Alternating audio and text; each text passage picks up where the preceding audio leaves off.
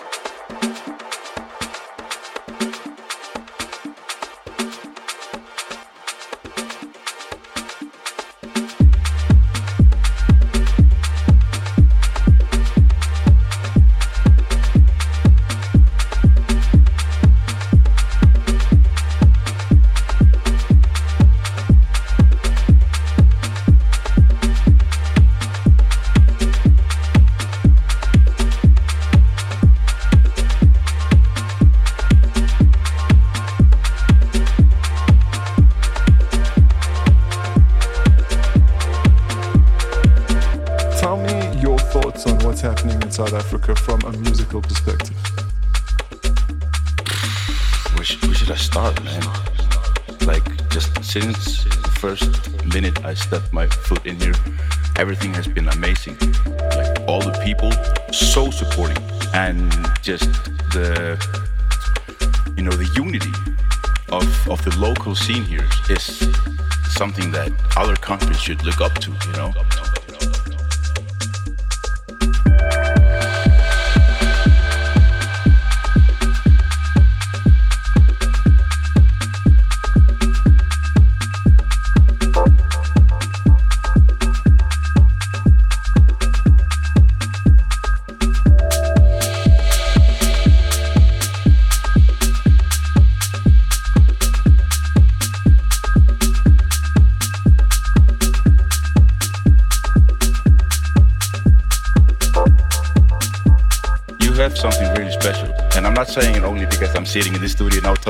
But like you can obviously feel it when you're at the spot.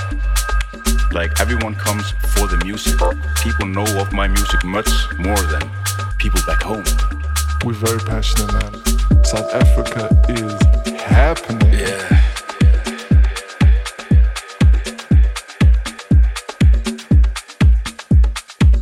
I'll just go with the flow, you know. Okay. But but keep it jo- Jozi. you know. Keep it Jozi. Yeah.